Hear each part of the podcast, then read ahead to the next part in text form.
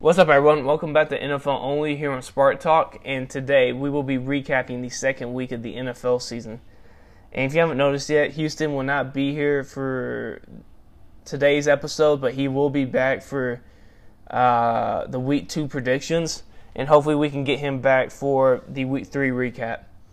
Uh, with that out of the way, we will get into the bit of news that we have, and literally the only bit of news that we have is the injuries uh, that took place. And I think all these injuries that we've seen, like Nick Bosa, uh, Saquon Barkley, uh, all these injuries, Christian McCaffrey, all these injuries, I think show why teams need a preseason. These players need to get used to physical contact before the season, and it's a and it's shown to be why it's showing why preseason is so important.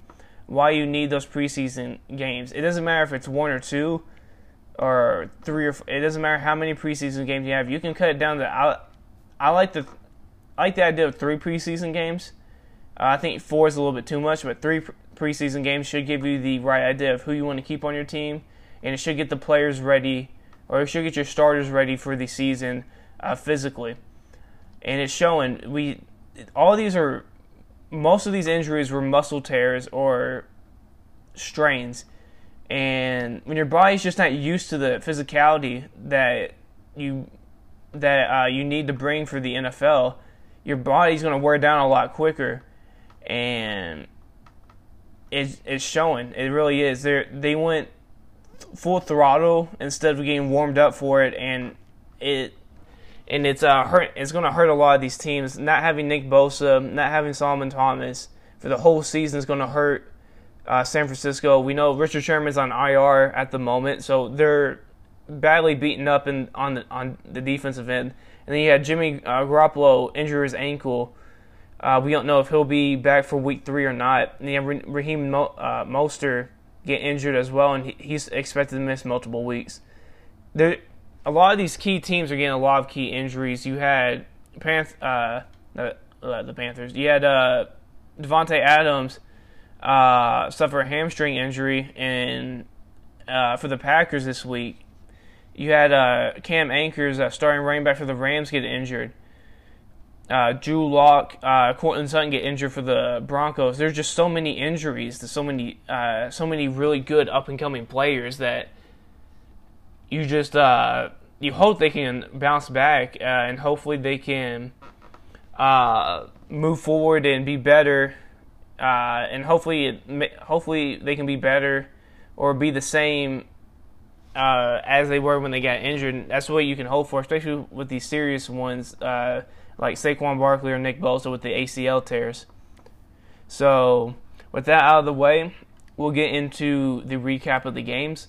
And the first game that we'll start off with is the Bengals at Cleveland, uh, Thursday night football, and this this was a game. I'll say that this was a game. You had the second most passing or pass attempts for a rookie quarterback in an NFL game, uh, which still insane. And I I think it's the reason they lost the game. They should have stuck to the run. I know it wasn't. They got two. They got two yards of carry. Uh, Cleveland's defense is very. Uh, Cleveland's uh, run defense is very stout. Uh, their defensive line is amazing. You got Sheldon Richardson. You got Myles Garrett in there. You got uh, Larry Ogunjobi in there. There's the run defense is pretty stout. The question, the re, the reason I would would have liked the Bengals to keep running against that defense is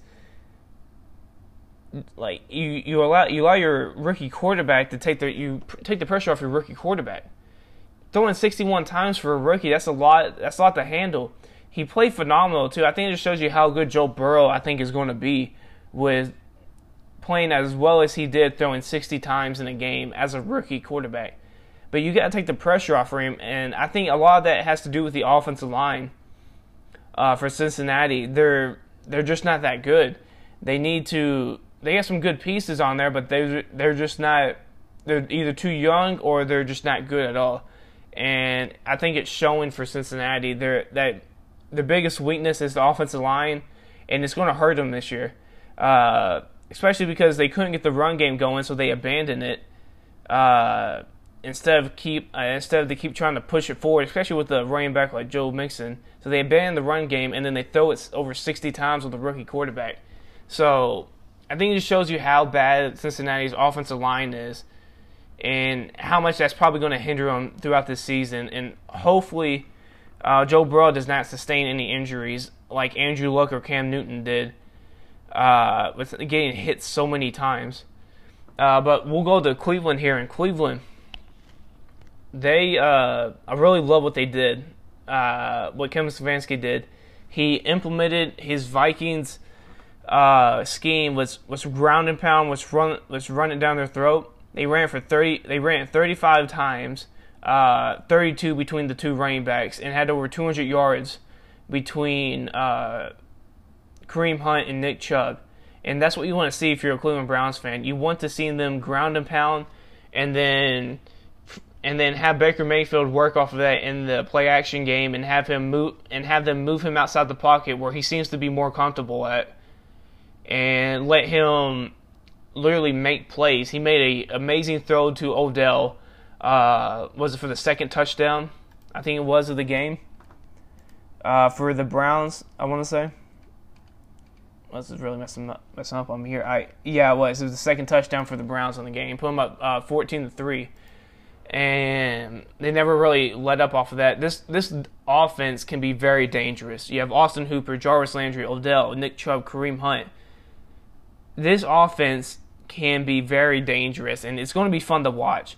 Uh, the question is, can they be consistent with this ground and pound, and will they make it their focal point of their offense? And I think they should. They got the offensive line to do it. Uh, they got the defense that can uh, hold teams to what uh, they can hold teams to low scoring matchups, so the offense can work clock and they can uh, they can uh, and they can ground and pound and have Baker Mayfield manage games. And I think that's where Baker Mayfield is at the moment. Just let him manage the game. He's obviously he's a really good. I think he's a really good quarterback. He's very accurate with the football. I just think putting the offense on his back, I don't think he's ready for it yet. I think you have you have two great running backs in the backfield. Put the game on their back put the game on the offensive line's back, a really good offensive line than that. So, I think if you're Cleveland's fans, this is what you want to see. You want to see this type of performance, uh, and this is a this should be a positive uh, momentum swing for the uh, for the uh, Browns going forward because th- this is what you want to see uh, from the run game. This is what you, you want to see from Baker Mayfield. So let's move on to Dallas, uh, or the, Atlanta at Dallas. I must say Dallas at Atlanta. So the Cowboys. I'll I will say this about the Cowboys. Uh, Dak Prescott has a lot of heart. He's a great leader. And that's what that's the thing I always take away from him is uh, he just that leadership mentality that that Prescott has. I think is almost unmatched in quarterbacks, uh, unless it probably comes from maybe Tom Brady at that. And he, Dak Prescott's just such a great leader. He gives his team so much, uh, I guess, positive energy and keeps their head in the game. Getting down twenty to nothing in the first quarter to come back and win and then barely win at that because of an onside kick. I think it just shows the heart and shows the leadership of Dak Prescott. And I think it shows the heart of this Dallas team. I think this Dallas team, this could be a big momentum swing for them. This could get them rolling for the rest of the season. This could get them maybe, hopefully, for, with my prediction, to an NFC championship because this Dallas team is as good as they are advertised. Advertised. The question is, are they going to choke? Can they not choke? And what and what I've seen from Dak Prescott is he was able to overcome all the obstacles that people were like he can't win in close games. He can't lead a team. Uh, he can't lead a team. They have to put it on Ezekiel Elliott's back. They put the game on Dak Prescott's back uh, in the second half, and he showed he showed them like, "Hey, I, I am a starting quarterback in this league," and he played phenomenal.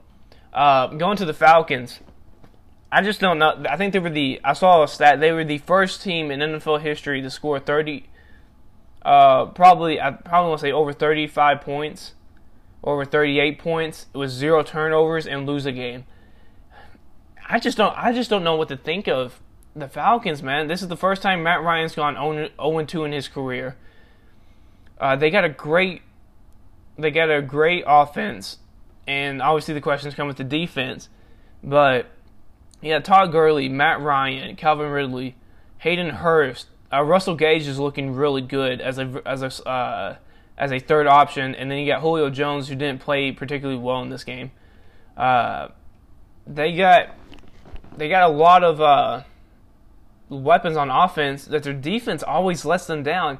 And then they have a head coach who's a defensive coordinator who was the defensive coordinator for the Legion of Boom uh, for those Seattle teams, for the back to back Super Bowl Seattle teams. So I don't know why this defense isn't living up to just being average. They're very I don't I don't want to cuss on here, but they're uh, they're very poor. They are very poor. They they're just bad. Their defense is atrocious. Uh, and it literally got Dallas back into this game, and stupid and stupid decisions by Dan Quinn got them back in this game. Dan Quinn, they they should have fired him last year, uh, but they'll definitely probably fire him mid-season this year. I just don't after after the Super Bowl loss, he hasn't been the same.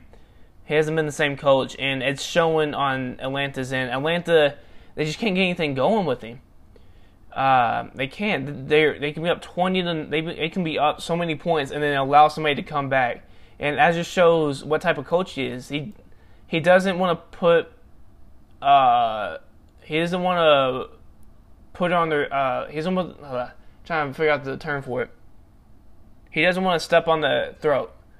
You gotta step on the throat if you're an NFL coach. You got to be willing to run the score. You gotta be willing to go all out to win these games. And it seems like he just doesn't want to go all out to win these games. It seems like he just wants to get by by conservative game planning, by by just uh, just playing conservative, uh, by getting the lead and then playing conservative. That's how he that's how he coaches, and you can't win the NFL like that and it's showing because they obviously lost the Super Bowl because of that, and then they lose this game because of it, a game that they should have won.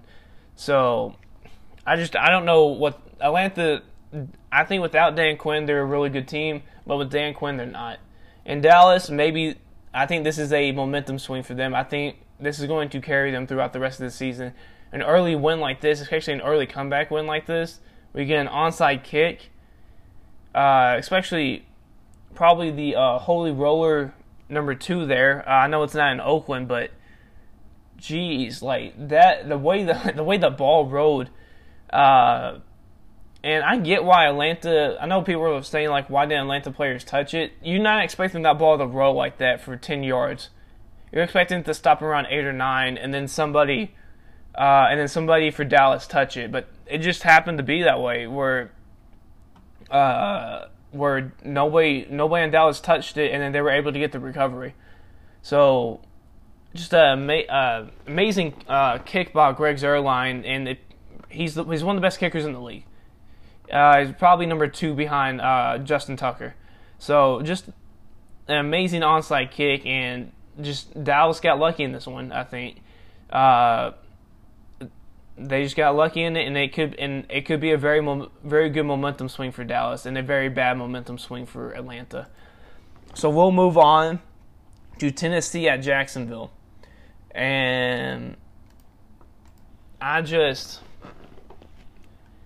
uh, don't. I like it's Jacksonville's one of those teams that is surprising me this year. It, I don't know if they're that good or the teams they played or like the Colts. I don't think the Colts were in sync week one, and they never played good at Jacksonville. The question is, is Tennessee that good, or or is Tennessee uh, just a mediocre team? Uh, because they almost lost to Denver with uh, without their two star players on both ends, without or two best players on both ends, without Von Miller and without uh, Courtland Sutton, and they still almost lost to them, and then they almost lose to Jacksonville. So I can't really make out to see if uh, Tennessee's a good team or they're they're just okay, and they're just going to get by in a weak division. Uh, well, I, I want to see them. I want to see them face a good team. I want to. Uh, let's see what they have next on their schedule. I think would be a key indicator. So they got the Vikings next. So they face another weak team. Uh, but then they got the Steelers and the Bills after the Vikings. Uh, what is that for?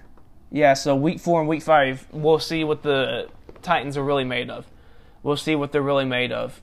Uh, this year, but they're I think they got they got lucky with the easier schedule. They didn't win the division last year. They got in via wild card, and they're only playing they're playing a weaker schedule, and it, I think it's helping them out this year, uh, especially with Minnesota, uh, especially with some of the uh, second teams uh, for the AFC are actually having a drop off year this year. So we'll we'll see how uh, and they're also facing a weaker division in the NFC this year as well in the NFC North, where you have the Lions who who are very beatable, Vikings who are just looking really bad this year, and they match up very good against the Bears and the Packers, especially with their run first mentality, which both teams are struggling to defend against the run, or the Packers at least are struggling to defend against the run. The Bears are inconsistent with it, so Titans I think are benefiting off an easy schedule this year. Uh, but on Jacksonville's end, Gardner Minshew looks really good. He looks like a starting quarterback in this league. I don't know if he's an elite quarterback, or he's definitely not an elite quarterback, but is he a really good quarterback? Is he going to be a starter for 10, uh, for 10, 10 plus years, or is he going to be an Andy Dalton?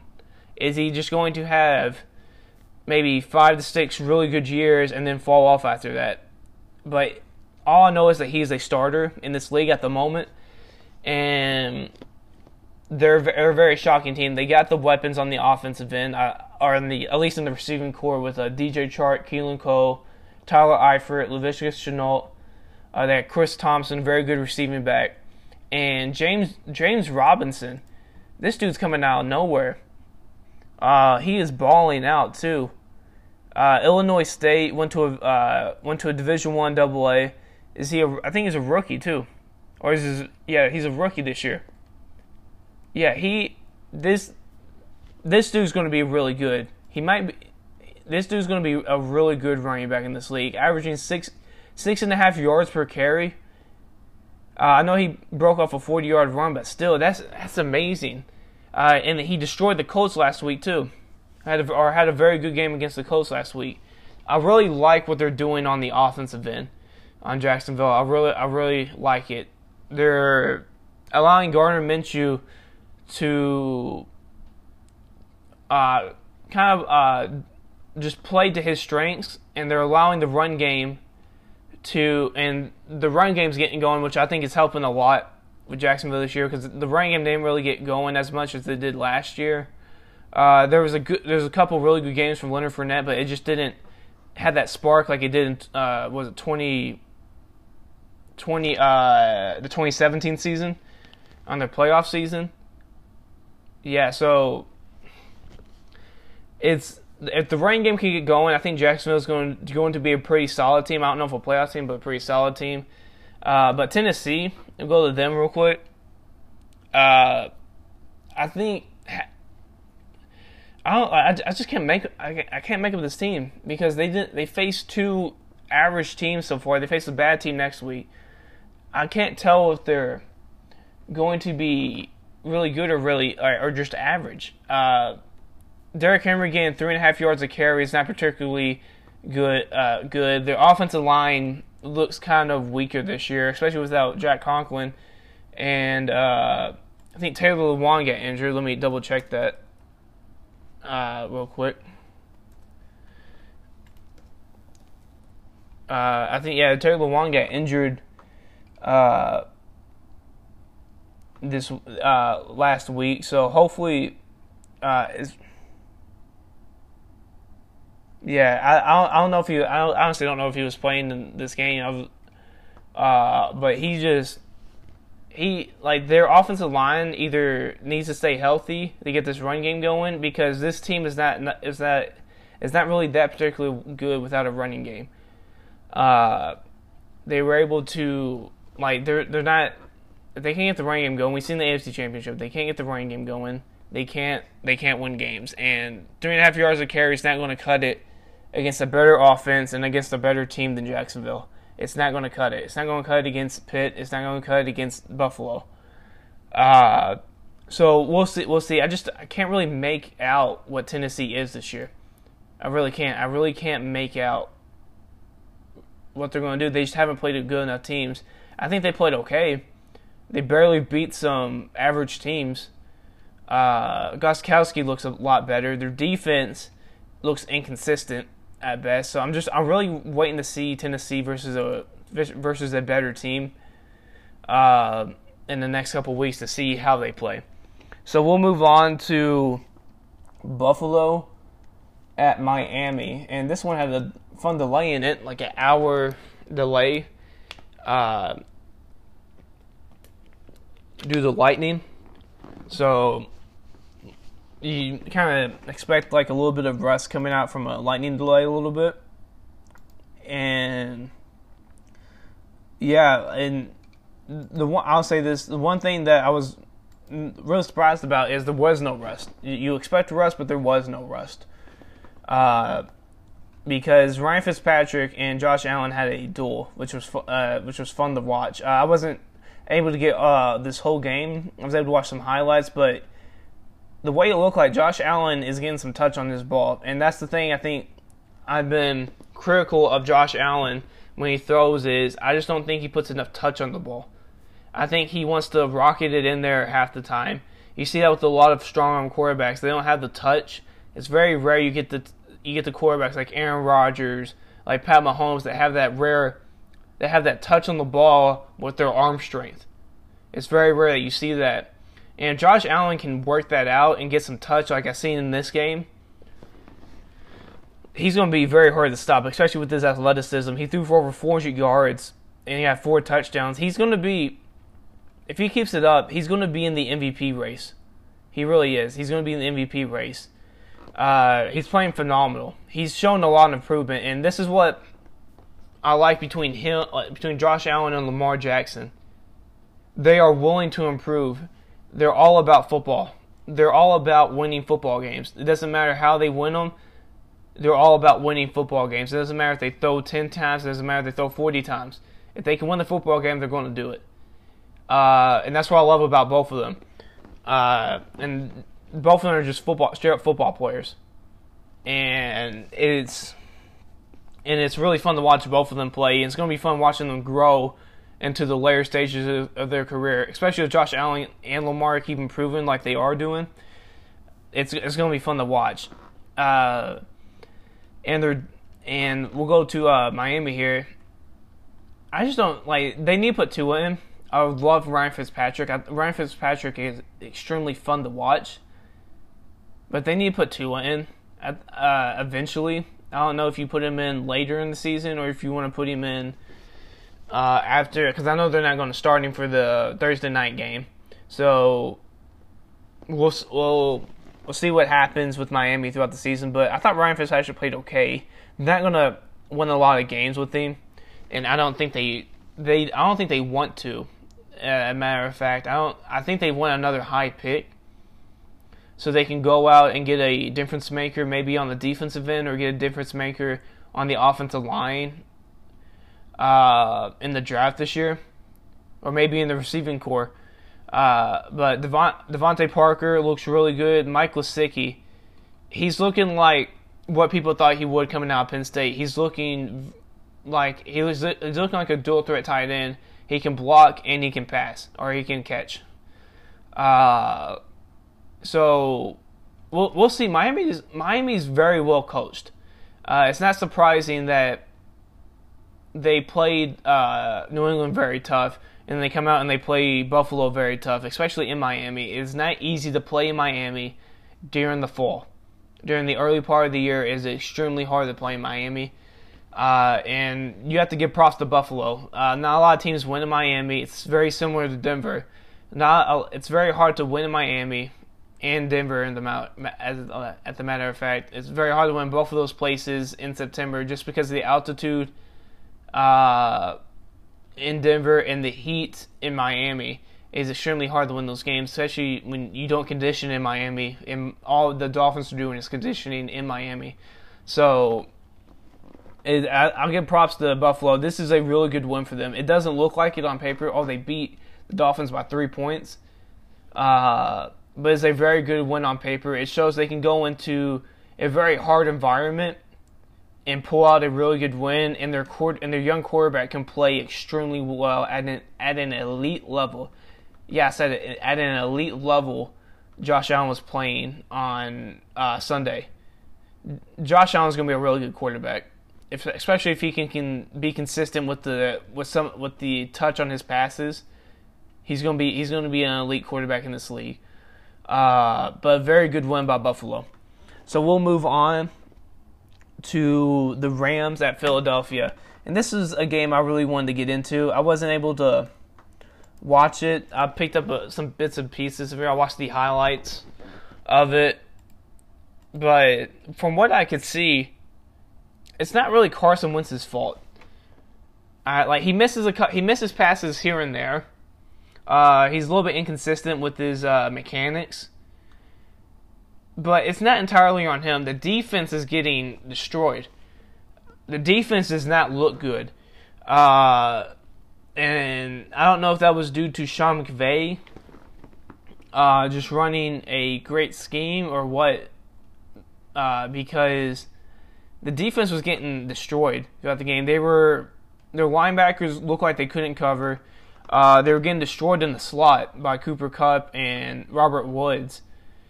Uh, uh, by Cooper, yeah, Cooper Kupp and Robert Woods. They were just destroying them in the slot, and the linebackers can't cover. Uh, Tyler Higbee had uh, five receptions for three touchdowns. Uh, Darrell Henderson had some really big, uh, had some really big receptions that uh, got them close to the. Uh, get, they got them in the red zone. So it's. I don't know. I, I don't understand the hate for Carson Wentz. He's a little bit inconsistent with his mechanics, but he literally drug a very, very poor team to the playoffs last year, and then you give him virtually the same poor team this year. You have an old DeSean Jackson, you have a rookie in Jalen Reagor, who I like a lot, but he's a rookie. Zach Ertz does not look the same. Uh, it's it's not a good it's not as a good supporting cast. He has to literally fit in tight window throws every play. And the fact is, I don't think he wants to be there anymore. The fans don't want him there. For I don't know what what reason, but it looks like he doesn't want to be there anymore. And if I was Carson Wentz, I would ask for a trade. I would get out of Philadelphia because they don't want him there, and he doesn't want to be there. It's just not a good match. It's not, and that, I think that's the reality of it. It's just not a good match.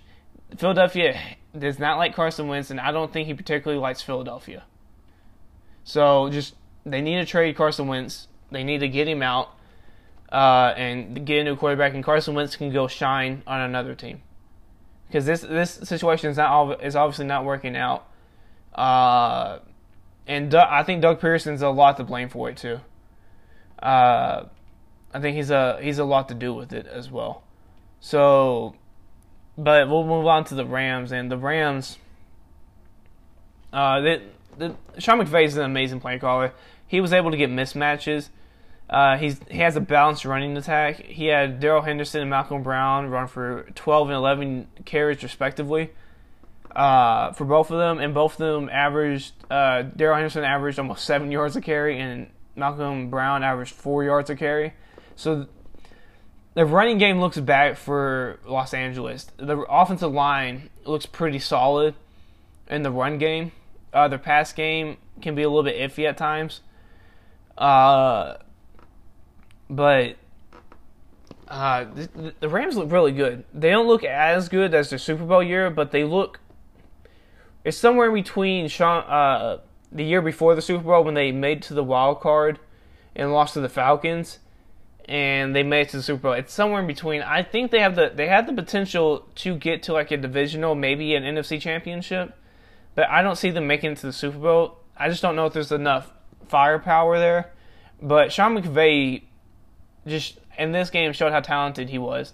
He was able to create some very favorable mismatches or mismatches against Philadelphia's defense, and he exploited them uh, perfectly. And the Rams just look the Rams look really good this year. I'm very impressed. Jared Goff looks a lot better than what I thought he would be this season, uh, and he he looks like a really good quarterback this season. He looked he looked average the last couple years, especially the last half of the Super Bowl year, and then last year he just didn't look that he he didn't look particularly good. But this year he looks really good. Uh, he looks really good, and I wonder if that's due to uh, just having Cooper uh, Cooper Kupp there because we all know he plays extremely well when Cooper Kupp's on the field. Uh, or it's just like a new sense of confidence that he got throughout the offseason. Uh, but Jared Goff looks really good. And this Rams team, if you're a Rams fan, you, you better be happy because this team looks really good. It's going to come down to Arizona. Actually, no, that's a hard division. I forgot about Seattle in that division. That's a hard division to be in. San Francisco is not going to be particularly well this year, uh, just because of all the injuries uh, that happened to them. So it's gonna it's it's a three team race there, and I can see all three of those teams making it to the playoffs. Uh, it's go- it's it's going to be a it's going to be a fun time watching the NFC West. It's probably it's the hardest division in football. You have two Super Bowl teams, in my opinion, Seattle and San Francisco, which are banged up, which are banged up now. They're not really a Super Bowl team anymore. And then you got uh, some team, and then you got Arizona and the Rams, who can potentially win a couple playoff games uh, and make it to like an NFC championship. This this division's hard hard for every team, and it's going to be a fun division to watch. It's going to be the opposite of the NFC East. I'll say that. So we'll move on to Kansas City at uh, the, the Chargers. Almost, I keep saying San Diego. Man. They just made me move back to San Diego. Uh, because it's getting I, like it's getting weird. Like almost, I say San Diego like every every time, I, or I say more times I say Los Angeles. Uh, the Los Angeles Chargers. So it's Kansas City at the Los Angeles Chargers, and we'll get we'll get the uh, we'll we'll talk about Justin Herbert real quick. He played really good. I really like what they did with him. They we're like, we're not going to put you in compromising situations. We're going to have you throw some very short passes and let receivers work, uh, work down the field off of it, or and create some yards after catch with it. And they didn't really put him in compromising positions. The uh, interception he had was a rookie mistake. Uh, I think what was it? He just threw in the middle of the field in double coverage. Like I don't I don't know. It's just a rookie mistake. He he can learn from it. But he looked really good. He looked really good. He had mechanical issues with his uh, footwork a couple times where he uh, his feet were feet weren't set at all. But he he looked really good. He looked re- he looked he looked really good, and he looks like if he can, he looks like if he can improve his game, he's he's going to be the next franchise quarterback for uh, the Chargers.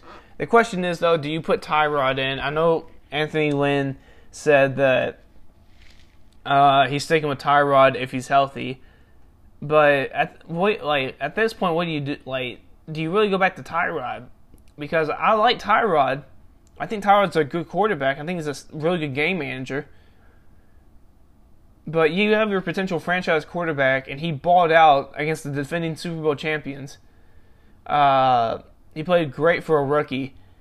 Like I, you would have to play him you had to play him. And I feel sorry for Tyrod because he gets injured with the Baker Mayfield situation. He gets injured in this situation and he can't. Uh, and he he hasn't he hasn't really got the opportunity to start because of injuries. Uh, but that's just that's that's life. Sometimes you like sometimes it's just not like you're not going to get the opportunities. You get injured or something happens, and you're just not going to get the opportunities. And Justin Herbert balled out and made the most of his opportunity that he was given due to Tyrod's injury, and they they got to go with him. That's just my opinion. They got to go with him. Uh, uh, also, the Chargers defense looked phenomenal. They look like the playoff team from a couple years back. They look phenomenal. Kenneth Murray balled out. Uh, Joey Bosa balled out. This team, uh, this defense looked really good. Uh, it looked it looked phenomenal. Uh, going to uh, Kansas City. Oh, one more thing about the Chargers. Joshua Kelley looks really good. Him and Austin Ekeler are a great running back tandem. I'll say that they're a great running back tandem. I know Josh Kelley uh, averaged 2.8 yards a carry, but he got some big runs in there. He got some very key fourth uh, fourth downs or third and shorts uh, in this game, especially on the uh, on the uh, 10, 10, minute drive at the end of the game, uh, where the Chargers drove down and kicked a field goal to uh, take the lead uh, with a couple minutes left, and then obviously Chiefs go down and uh, kick a field goal going overtime. But I really like that running back tandem for the Chargers. I still think their offensive line is an issue. If they can shore that up, this running back this running back tandem is going to be even better. So we'll move on to um, we'll, we'll go to the, the Chiefs and Pat Mahomes. I don't know what's he just looks off in these first two games. It looked like he just he's off a little bit uh, with chemistry issues. There's it's like he's playing inconsistent. There's sometimes where I think on the uh, touchdown to Tyreek Hill, it was a beautiful pass, or touchdown to Travis Kelce and Tyreek Hill, both beautiful passes. Uh, Travis Kelce getting literally drugged to the ground, throws at the back of the end zone for a touchdown. Tyreek Hill just launches it 40 yards, beautifully placed into his hands, and scores a touchdown. So, I and then there's some of these throws where he just misses throws, and there's sometimes where you get these drops by these uh, by Tyreek Hill. There's a couple drops by him. Uh, I just don't know what's. I just don't know what's uh, what chemistry issues they're having. It's to me, it's flat. It's mind-boggling. Uh, they were they've been phenomenal the last two years, and some reason it just seems like the chemistry's off with uh, Pat Mahomes in the receiving corps a little bit this year. Uh, and I just don't. I don't know if it's due to the poor offensive line play, him getting rushed a lot, and having a quicker clock in his head. Because the offensive line did not play particularly well in here. He got rushed a lot. Uh, Pat Mahomes got a lot of rushing yards. He led the team in rushing yards and had picked up some key uh, first downs, uh, especially the was it third and twenty. He picked up uh, the was it to get the game tying uh, to get the game tying field goal. So or to make it an easier game tying field goal. So he so there's he's show, he's showing he's still the same Pat Mahomes. That I just think there's a little bit chemistry issues going on with the receiving corps. And I think some of that has to do with how bad the offensive line is. Their offensive line needs to get better. Their offensive line is not that good, and it was really bad. And it wasn't it wasn't good last year, early in the year. So if they can fortify that like they did later in the season last year, they can start building some chemistry in the offensive line and start protecting Pat Mahomes better. Kansas City is going to be a hard team to beat, uh, like they were last year. So we'll move. Uh, yeah, so we'll move on to next game, which is Baltimore at Houston, and I think just I think this proves my point that Baltimore or not Baltimore, Houston is just a bad team. I I do not like where this team is at. Deshaun Watson's running for his life constantly. Uh, because the offensive line is just so terrible. Larry Thompson is the only good offensive lineman on that team. Deshaun Watson's running for his life the whole time, uh, and literally puts up prayers uh, to his receivers. And the fact that he doesn't have Deshaun, uh, DeAndre Hopkins anymore, I think hurts him a lot because a lot of the times he could just throw it up 20 yards down the field. They could get a huge gain with uh, DeAndre Hopkins, but with this receiving corps, they're picking up like his prayers are like 10, 15, or 10 yards down the field instead of 20, 30 yards down the field. So they're moving slower on the offense uh, down the field uh, than they usually would last year. And also, and I think another be, uh, big indicator for uh, to show how bad the offensive line is, David Johnson only got three yards of carry, and they only ran it 11 times with him. I think that just shows you how bad their offensive line is. They like they can't even get the running game going. They and then they stop the running game entirely to throw it a bunch a bunch because they're down so much due to the running game not being or due to them being down because their defense is terrible. The the Texans I just don't I really don't know what the like I don't know what I like the way I'm talking right now is probably what's going on in Bill O'Brien's head.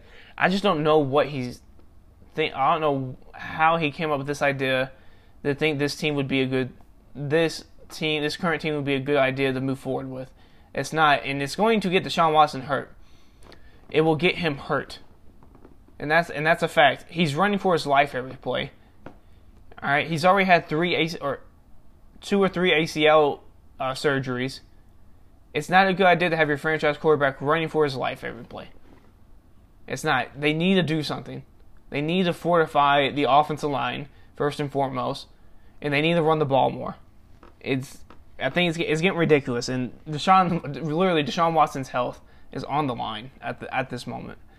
So we'll move on. So we'll go to Baltimore, and Lamar Jackson looks really good this year. He looks even better than last year. I don't think he'll win MVP. We'll get the Russell Wilson here in a little bit, but Lamar Jackson looks really good this Ravens team looks phenomenal. Like I love the way this team is built, and I love the way they're playing football.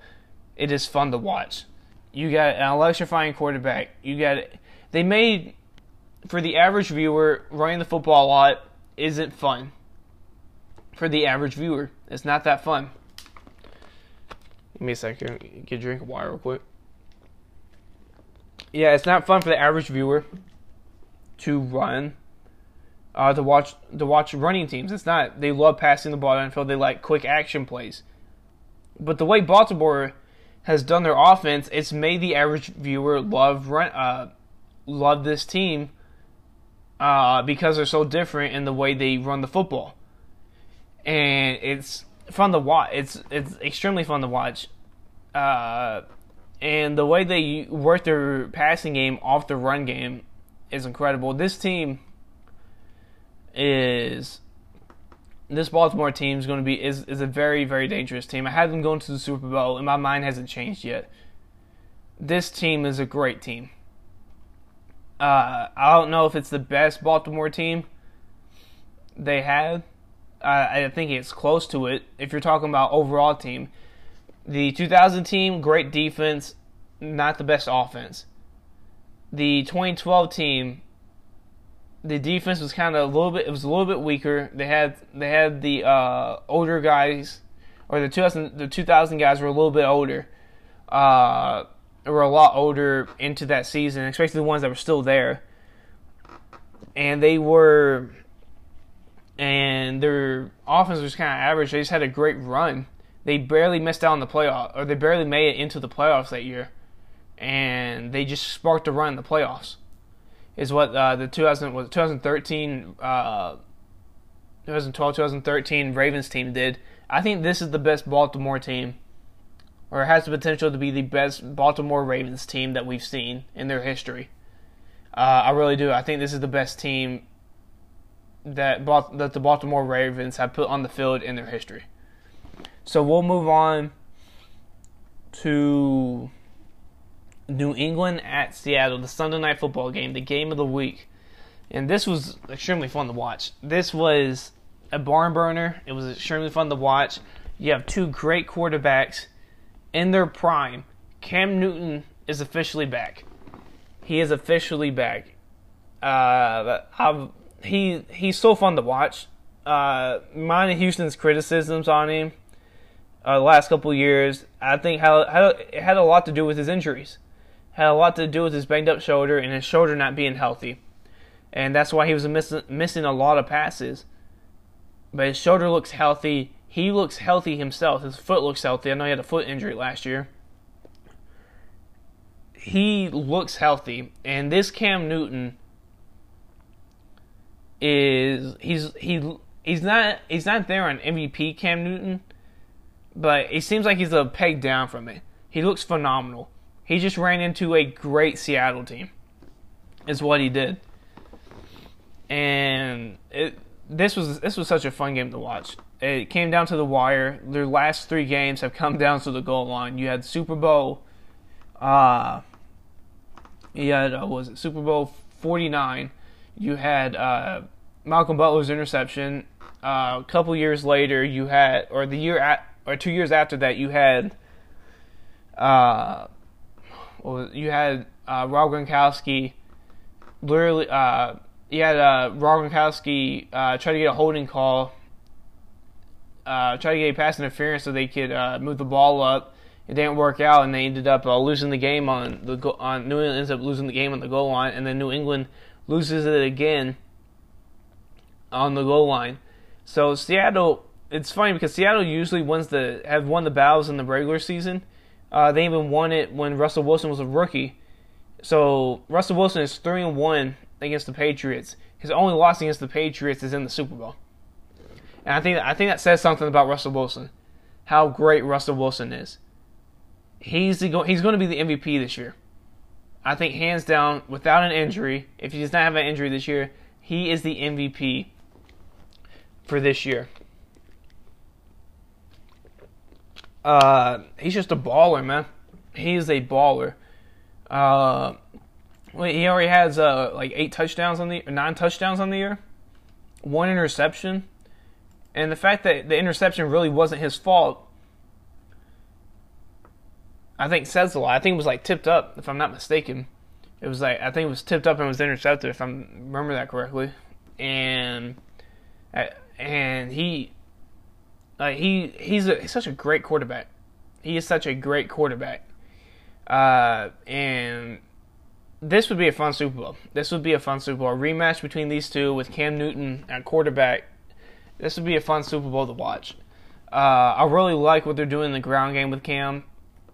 Uh, and it's and it's working too. He's averaging four and a half yards a carry. The rest of the running backs aren't doing particularly the the running backs themselves aren't doing particularly well. But Cam is doing good himself running the football. If they can get the running backs going and the run game, and then allow Cam Newton to play off of that uh, with his own running game, uh, New England's going to be a hard team on offense to stop, especially with the the way the receiving corps set up. We got a lot of yeah, you got a lot of really good route runners uh, on the receiving corps, and that helps with a, a great route runners like we seen in Tennessee last year. They have a they have some great route runners on their team. A, a great a great running game helps.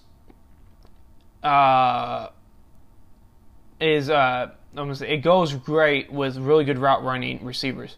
They don't have to be the flashiest receivers. They don't have to be the best receivers. But if they can get they can get in and out of their breaks well, they can get open uh, through their route running it, it complements the run. It complements the ground ground and pound game very well. And New England's offense just looks really good. Or New England's team in general just looks really good. They just ran to a better a better team in Seattle. And Russell Wilson threw some incredible throws. Threw some incredible throws. David Moore had a beautiful touchdown, had a beautiful uh, toe tap to get into the end zone. This was this was just such a great game. It was such a great game to watch. Uh, and it just it this would be a great Super Bowl. This would be a great Super Bowl to watch, and hopefully they go to Super Bowl together. Maybe a four straight time it ends on the goal line. Again, that is this is this is a great rivalry here. I wish they would play every year. If they would play every year, this would be this would be a. I'm trying to think. I'm trying to think of a great coaching matchup. I want to say Mike Ditka versus uh, San Francisco back in the '80s, or uh, or and or like a San Francisco versus Dallas in the '90s is what I would say. Like th- this could be if they were in the same conference. Like every time these teams get together, it's fun to watch. It is fun to watch. So we'll move on to the last game of the week, and it's the Raiders at or the Saints at Las Vegas. I almost said Oakland, and I almost messed up there. So yeah, New Orleans, the New Orleans Saints at the Las Vegas Raiders. Uh, the Las Vegas first home game as a team. Uh, the first game in their new stadium. Uh, I think Allegiant Stadium is what it is, if I'm not mistaken. Let me correct myself on this real quick. Uh, is it, is it, is it yeah, it's uh, yeah, Allegiant Stadium. There we go. Yeah, Allegiant Stadium. First, uh, first game hosted there by the uh, Raiders, and they win it. I picked this game. I picked this. I picked the same. Or the same. I picked the Raiders to win this game in the predictions last week because Michael Thomas probably wasn't going to play in this game, and he didn't. And I thought that would hurt Drew Brees tremendously, and it did. Drew Brees was Drew Brees did not look good in this game. The only time he looked good was in the two minute offense when they were when the Raiders were playing lax defense and he was just hitting stuff over the middle. That was the only time Drew Brees was good in this game. Uh, and frankly, I think Jon Gruden outcoached Sean Payton in this game. I really do. I think he outcoached him. Uh, just the way Jon Gruden drew up uh, drew up the pass, or drew up some of the, uh, some of these passing concepts to get Darren Waller open, and to get him get him going in the game. And Drew, uh, Drew, oh, I almost said Drew Carr, Derek Carr. Uh, everybody gets gets on him about dinking and dunking a lot. Hey, sorry about that. Uh, if you're like, if you hear like a weird cut, uh, somebody called me, and when because we use Anchor to do the podcast. So when somebody calls, it stops the podcast. Uh, even if you don't answer it, it just it stops the podcast where you're at. So if you hear like a weird cut there, sorry about that. Somebody called and it just stopped the podcast right there. So yeah, we'll go back to the Raiders. Well, we'll get the Raiders out. Of the, uh, we'll get the Raiders done. It's the last game that we're talking about, and Derek Carr played, I think, very well. Everybody gets on him about dinking and dunking, and but he dinked and dunked in the in the right spots because they won this game. Derek Carr is a really good. Derek Carr is a really good quarterback, and he threw a couple passes. He threw a couple passes downfield. He threw one to uh, what Foster Moreau, their second string tight end or the third string tight end. A beautiful pass down the field. Derek Carr can throw it downfield uh, when he wants to. Uh, and a lot of people don't know that because they get on to him about dinking and dunking a lot, which I think I think a lot of that had to do with not having he doesn't have a great receiving corps and he doesn't want to throw an interception. So I think he dinks and dunks a lot to avoid uh, because of a bad receiving corps. Now I do think he should take a couple shots with Henry Ruggs in this game, Henry Ruggs only had one catch on, uh, and he only had three targets. I think Henry Ruggs should have about five or six targets, and half of those should be deep balls down the field. There was one where they got a huge penalty when Henry Ruggs got held late in the game on a on a pass, and that's what you need from uh, Henry Ruggs is you need to get those, you need to get those pass interference calls, or you need to get the big play out of it. Uh, and the thing is, Derek Carr threw a beautiful pass on that play on the uh, pass interference card on Henry Ruggs. That would have been a touchdown.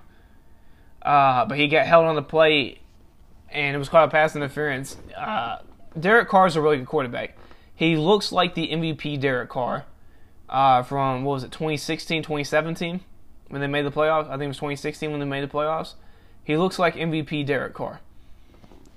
Uh, obviously, uh, Josh Jacobs looked pretty solid. They weren't able to get the run game going uh, normally like they did. They only got, uh, they only got three uh, three yards per carry as a team, and he he had three yards to carry uh, himself, and he it seemed like they uh, really couldn't get the uh, ground game going, but they stuck with it, and that's the thing I'm saying about Cincinnati against Cleveland. You got to stick to these run game. Yes, you got to stick to the run game, especially when your offense is so predicated around the run game and then working out the play action. Uh, Zac Taylor, offense uh, quarterbacks coach under Sean McVay, you know he works his he works his uh, system around the run game off the play action. He abandons that. They lose the game to Cleveland. Uh, John, uh, Jon Gruden runs a very similar system where he loves to run the football and then work his passing game off the play action, off the run game. Uh, and he stuck with the run game, even though it wasn't particularly doing that uh, that well. He stuck with it, and they won the game. And I think it just shows you the difference there, uh, where the teams were at, especially both of them being close games. Uh, the Saints just didn't look good. Drew Brees is not the same quarterback. He's so he's old. He's showing his age a little bit. Uh, he missed a lot of key throws. Uh, he missed Michael Thomas's uh, three-yard slants a lot in this game. Uh, and I think it shows you too. Like a lot, like he. If you're talking about dinking and dunks, look at Drew Brees. Uh, had a, he threw it to the Alvin Kamara for nine times. He threw it Alvin Kamara nine times. He threw it to Tra- uh, Tre'Quan Smith five times. Who he runs a lot of slants himself. Uh, they had a total of let me see. Here as four. They had a total of thirteen uh, passes to their running or 13 receptions to their running backs. So if you want to get on the people at Dink and Dunk, and get on Drew Brees. Uh, because that's all he does is dink and dunk. He does three yard slant routes and he throws it to the running backs and the, lets, the, lets the running backs make plays off of it. Uh, Drew Brees just doesn't look good. He does not look good. He does not look like the same Drew Brees, and it could hurt this team, especially if uh, their defense can't figure out what they're doing. Uh, their defensive line's amazing. I think nobody can take away that they have some really good. Well, I, I won't say the defense line's amazing. They have some great pieces on the defense. They got uh, Cameron Jordan, amazing defensive end. They got some solid pieces in the secondary. Marcus, Marcus Williams is a very solid safety. They got Marshon Lattimore, a very good corner. Demario Davis, a very good linebacker.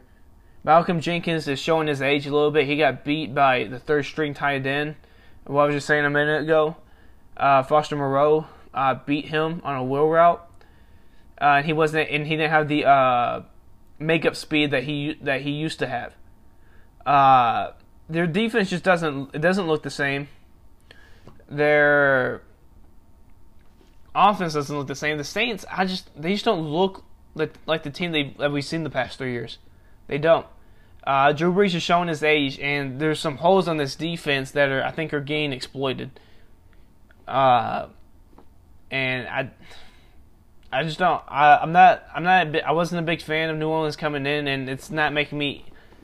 Uh, it's actually making me even a lesser fan. I thought they would make the playoffs, but I don't like. I think they're a borderline playoff team now. I, there's a possibility they could miss the playoffs this year.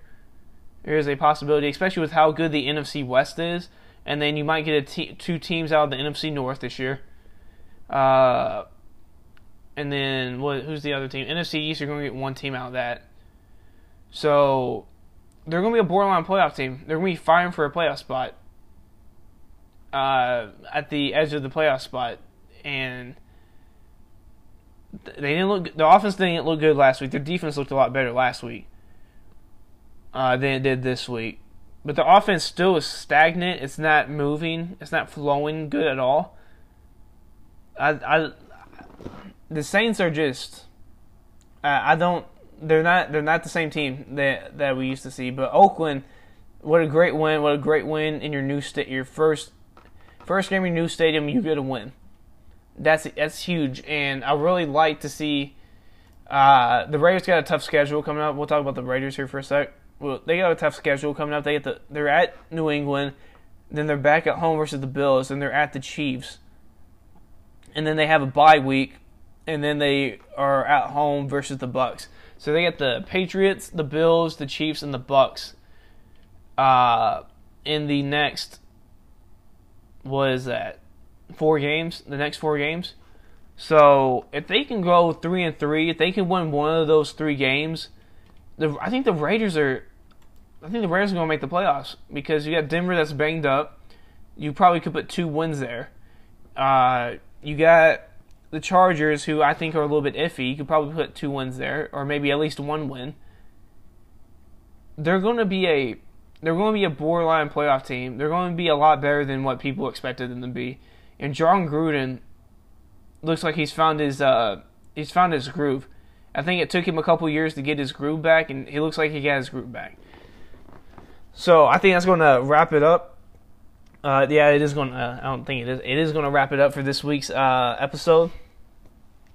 Uh, uh, this week's recap episode. Thank you all for uh, listening. Uh, if you have any, uh, make sure to like, rate uh, on uh, what's that on the podcast app or the iTunes app, and leave con- leave criticism if uh, if you have any uh, good criticism, you can leave it, and we'll me and Houston will both we can work on it. Uh, we love uh, hearing criticism. We love to get better, and it's all about getting better. It's all about uh, working uh, working out stuff so we can become a better podcast and we can uh, make the uh, listening experience more enjoyable for you all who listen to this podcast. So I just want to thank you all again for listening to this podcast and have a good day.